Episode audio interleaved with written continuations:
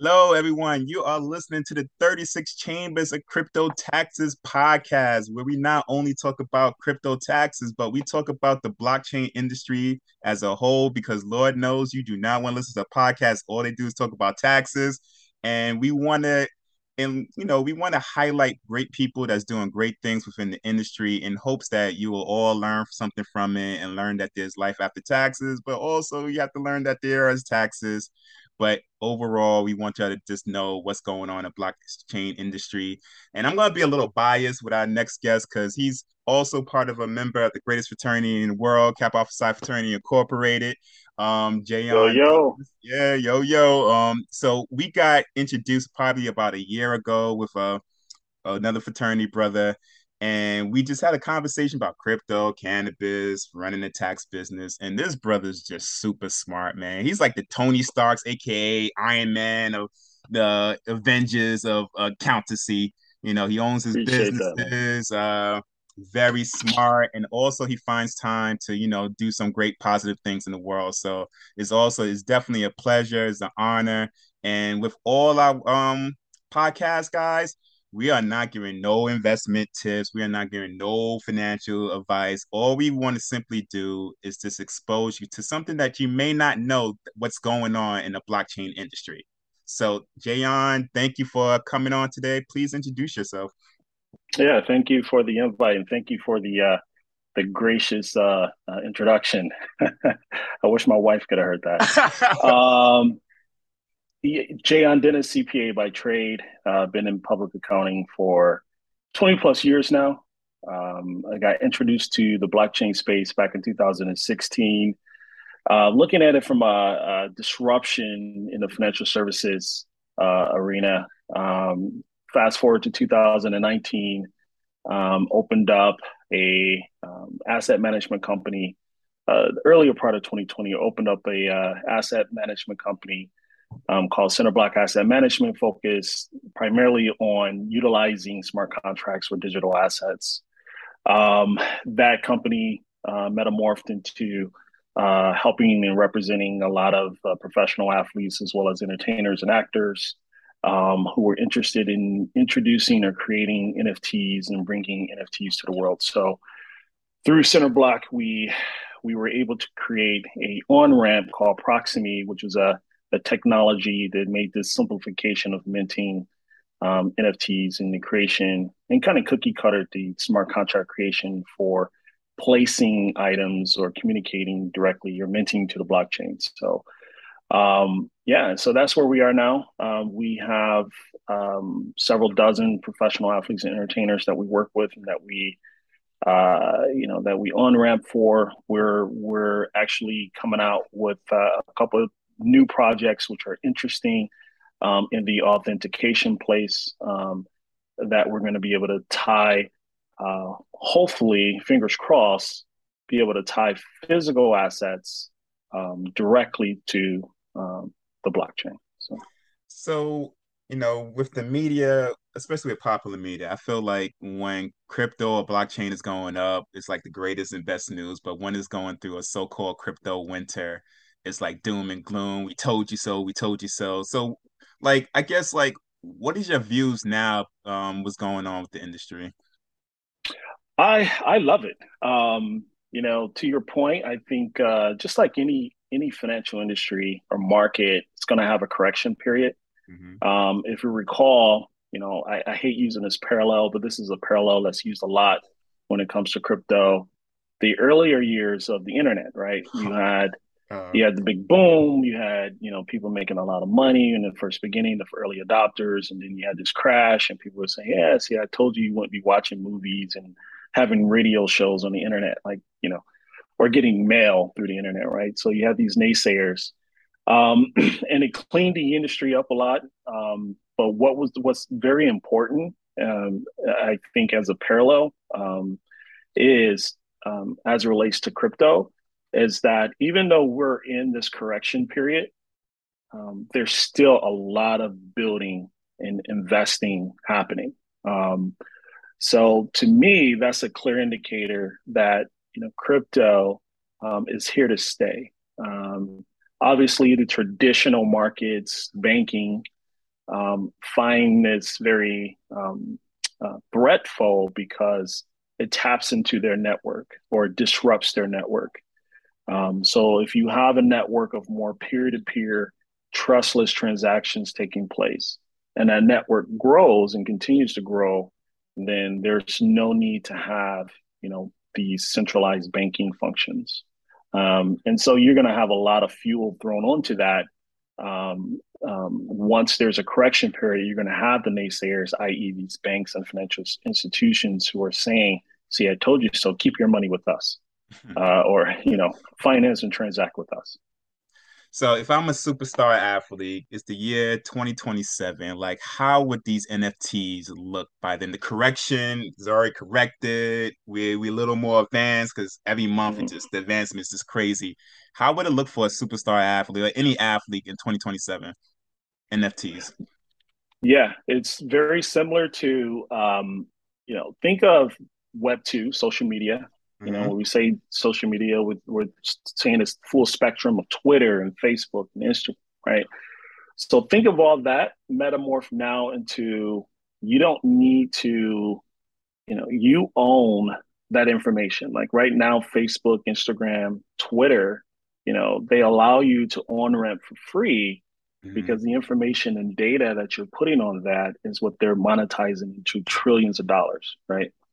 So imagine you as a professional athlete or just a regular person, um, a non-professional athlete, um, you now have control and ownership of that, right? So you're talking about someone like, you know, let's say the Kardashians that have, you know, hundreds of millions of followers.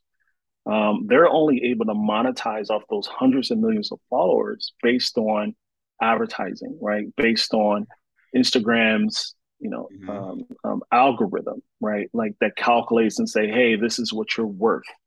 But now what if they own 100 you know of those those those uh, if they own all of that data they own the direct connection with their fans and they're able and i think the average monetization per fan is like 300 bucks and you can google this. Um, so now you have 100 million followers right? Mm-hmm. 300 $300 per year you're talking about in terms of just monetization wow. three billion dollars of just actual cash that's going directly to the kardashians so i mean this is and, and that's a low number so this wow.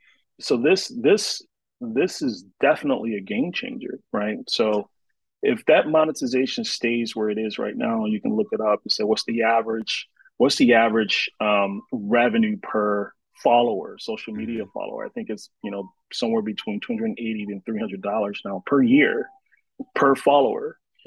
So if you're a professional athlete and you have millions of followers, right now, only way you can monetize in a web two is to have a marketing contract with someone, right? And say, hey, I have five million followers. Okay, well, we're gonna pay you, you know, half a million dollars to get access to your followers. But what if you keep that monetization to yourself you know, you're talking about one and a half billion dollars that you're keeping. That's even a, that's even a game changer for people that's local superstars. We all know like kids that's 14, 12 that got all these followers. They more, might or might not go to college. Maybe that's not their thing, but now they could like kind of yeah. monetize that. That's yeah, that's mm-hmm. a game changer. So like what is the best because it's so hard to find good information on social media if somebody really wants to get great information on nfts like what yeah. I learned about it like where should they go to find this information? That's unbiased and it's not like snoop dogg trying to teach me about it. Mm-hmm. yeah there's there's there's there's quite a few mediums. It depends on like for me i like i like to read and i also like to listen to podcasts right Mm-hmm. Like, but you have to be careful. Like, uh, don't go in Clubhouse. You know, I know a lot of people say go in Clubhouse. Mm-hmm. Clubhouse, in my opinion, is not. It's not for me. It might be for someone else, but there's a lot of misinformation. You get mm-hmm. a lot of misinformation from Clubhouse, like a ton. Um, everyone's an expert. Yeah, exactly. I was um, gonna say that. Yeah. yeah. So for me, like I I I receive, you know, I'm a, a member at CoinDesk, which is great. Um, it's a subscription. You can go to their website um, for um, for podcasts. I listen to uh, Bankless, which is great.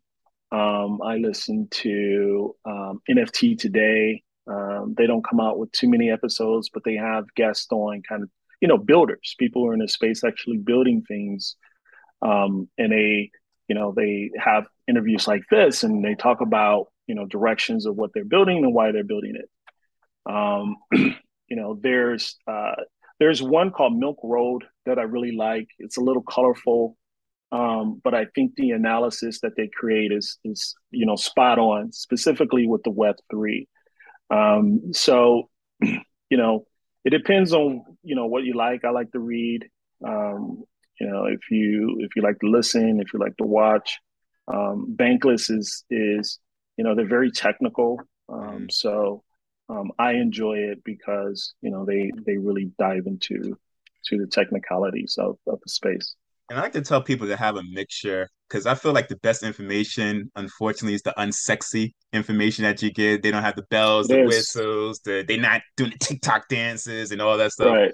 But the ones that just give it to you straight, you can kind of trust them. Like, yeah, they might have some alternative thing, but then mm-hmm. yeah, you might want to have it entertained because you want to, you know, you don't want to be boring twenty four seven. But just do know, guys, when it's a celebrity or like you said, clubhouse, anybody's an instant expert.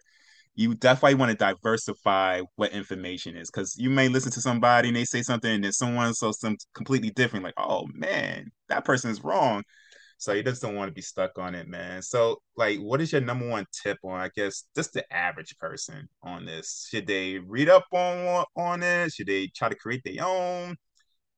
Yeah, yeah. I would I would say I, I, would say this right. Like for the average person, mm-hmm. um, you have to look at crypto, you know, for what it is. Like my grandfather used to say, you know, you have to go where the goats can get it, right? um, you, so, you know, crypto is a peer-to-peer network, right? Um, you know, um, banks exist. Uh, they're they're you know they're not antiquated but they're slow. And they exist because um, you know in earlier days people did not trust each other right? They did not trust the transaction. You needed a place to secure your your money right? And you mm-hmm. needed to make sure that you had this intermediary ensuring that when someone writes you a check or gives you a cashier's check or IOU or some form of coupon that there's actually money there to to be able to pay that right? So that was the purpose of banks and why they were created. Now we've outgrown that um, you know 99% of the cash that is in circulation when we talk about fiat the currency that's in circulation um, it's all digital right? Mm. so less than 1% is actually physical cash right? So it's already on a digital ledger um, you know that the banks centralize and control. Um, so what blockchain allows to do is allow for you to eliminate that centralized ledger. It doesn't change anything else. It's just that intermediary, and now puts the ledger out in public that's immutable. So now you still operate in a trustless environment, um, but you don't need a bank in between. Mm. So, and that's what crypto is, right? And with that, that's going to expand significantly the network of people who are quote unquote um, able to bank, right? You know, that's why I love the Bankless um, podcast because, you know, out of 8 billion people in the world, um, less than a quarter of them actually have bank accounts, if you think about wow. that, right? Mm-hmm. Um, so now with blockchain, that will allow everyone in the world to actually transact um, with each other in a trustless environment. So, and I say that because I think a lot of times we try to understand, you know, the the the nuts and bolts of the technology, right? But most people don't understand AWS. They don't know how to program AWS. They don't know how, you know, 50 something percent of 48 percent of Amazon's revenues is through coding, through its AWS uh, software, hmm. right, and not not the the store. But they will still invest in AWS. I mean, excuse me, in Amazon, right? Yeah. Um, so you you you have to you know, and then and, and then I mean I can go on for days in this, but um, you, know, I, I think a lot of times we try to even I'm guilty of it. Like I went in and tried to teach myself solidity. You know, when I wanted to understand blockchain, I went really down into this this rabbit hole for you know 14 months of trying to teach myself like the technical piece of it um, but you don't you know and i think an average person doesn't need to do that you need to just look at the value proposition of what blockchain what blockchain offers what crypto offers what nfts offer the smart contracts offer um, and then just go from there right um, you know i don't yeah. i don't think and i love your explanation because that kind of explains why you know you really gotta you know think about why the banks are saying certain things because your explanation is very dangerous to their bottom line in general. So if a big bank say, "Oh, it's horrible, it's just a Ponzi scheme," you got to really think of why they're saying that. Um, you know, because a lot of people just see like, "Oh, all the." I feel like the most general person just sees, okay, Bitcoin is twenty five, what in nineteen, but they don't know what the hell is going on with that, except you know, can they make a profit yeah. or they took a loss. so, so guys, it's just like really, really look into it. And like um Jayon said, you don't need to be a technical expert 14 months in and get in. Just just know the basics because that will protect you from, you know, these Kardashians trying to, you know, sell you a dream yeah. with the stuff and you gotta protect your neck because at the end of the day it's your money. So they're yeah. gonna be good. It's your money that you're gonna lose. Uh, so you gotta really take it seriously as if it's like your health or bank and stuff like that. Right. And look, look, the real Ponzi scheme, to be honest, is Wall Street, right? Like, uh oh. I'm being real. Like you buy a share in a company, you buy stock in a company, you're not sharing in their profits. They're not writing you a check when they, you know, know, when they make when they make income. It's all about what the next guy would pay for that stock option or for that stock price, right? So it's a complete Ponzi scheme, right? They but take the your money. is not going to make it seem that way. Oh no, no, no, no, That's no, their people. That's their friends. They people. yeah, that's their people because you know, unless you understand how it works, then you'll be like, mm-hmm. "Holy crap, this is crazy!" Because you know, I'll I'll stay with the Amazon as an example. You know, Jeff Bezos owns what nine percent of Amazon, eleven percent, somewhere around there mm-hmm. of Amazon. The other 89, 90 percent is owned by banks, right? So mm-hmm. they, they buy the stock and then they package it and then they sell it to the public, right? And so, um, you know, it's it's all a Ponzi scheme. Like they they buy the IPO, they own a company, they package it into these mutual funds or these other securities, and then they sell it in your Fidelity, your Charles Schwab. You know, that's you know that's what they do. And so, um, and look, the, the, banks are all in Bitcoin and crypto. Oh yeah, they're just yeah, not yeah. going to pu- publicly say it. So yeah, don't don't fall for the the okey doke as we say. Where especially J.P. Morgan, they they up, they down, they love it, they hate it. They just make you all confused. It's, it's, it's like yeah, a horrible ex girlfriend. It's just like just mess with your mind. But uh, but man, I know you want to get out there and enjoy yourself. Uh, how can people get a hold of you or learn more about your um company?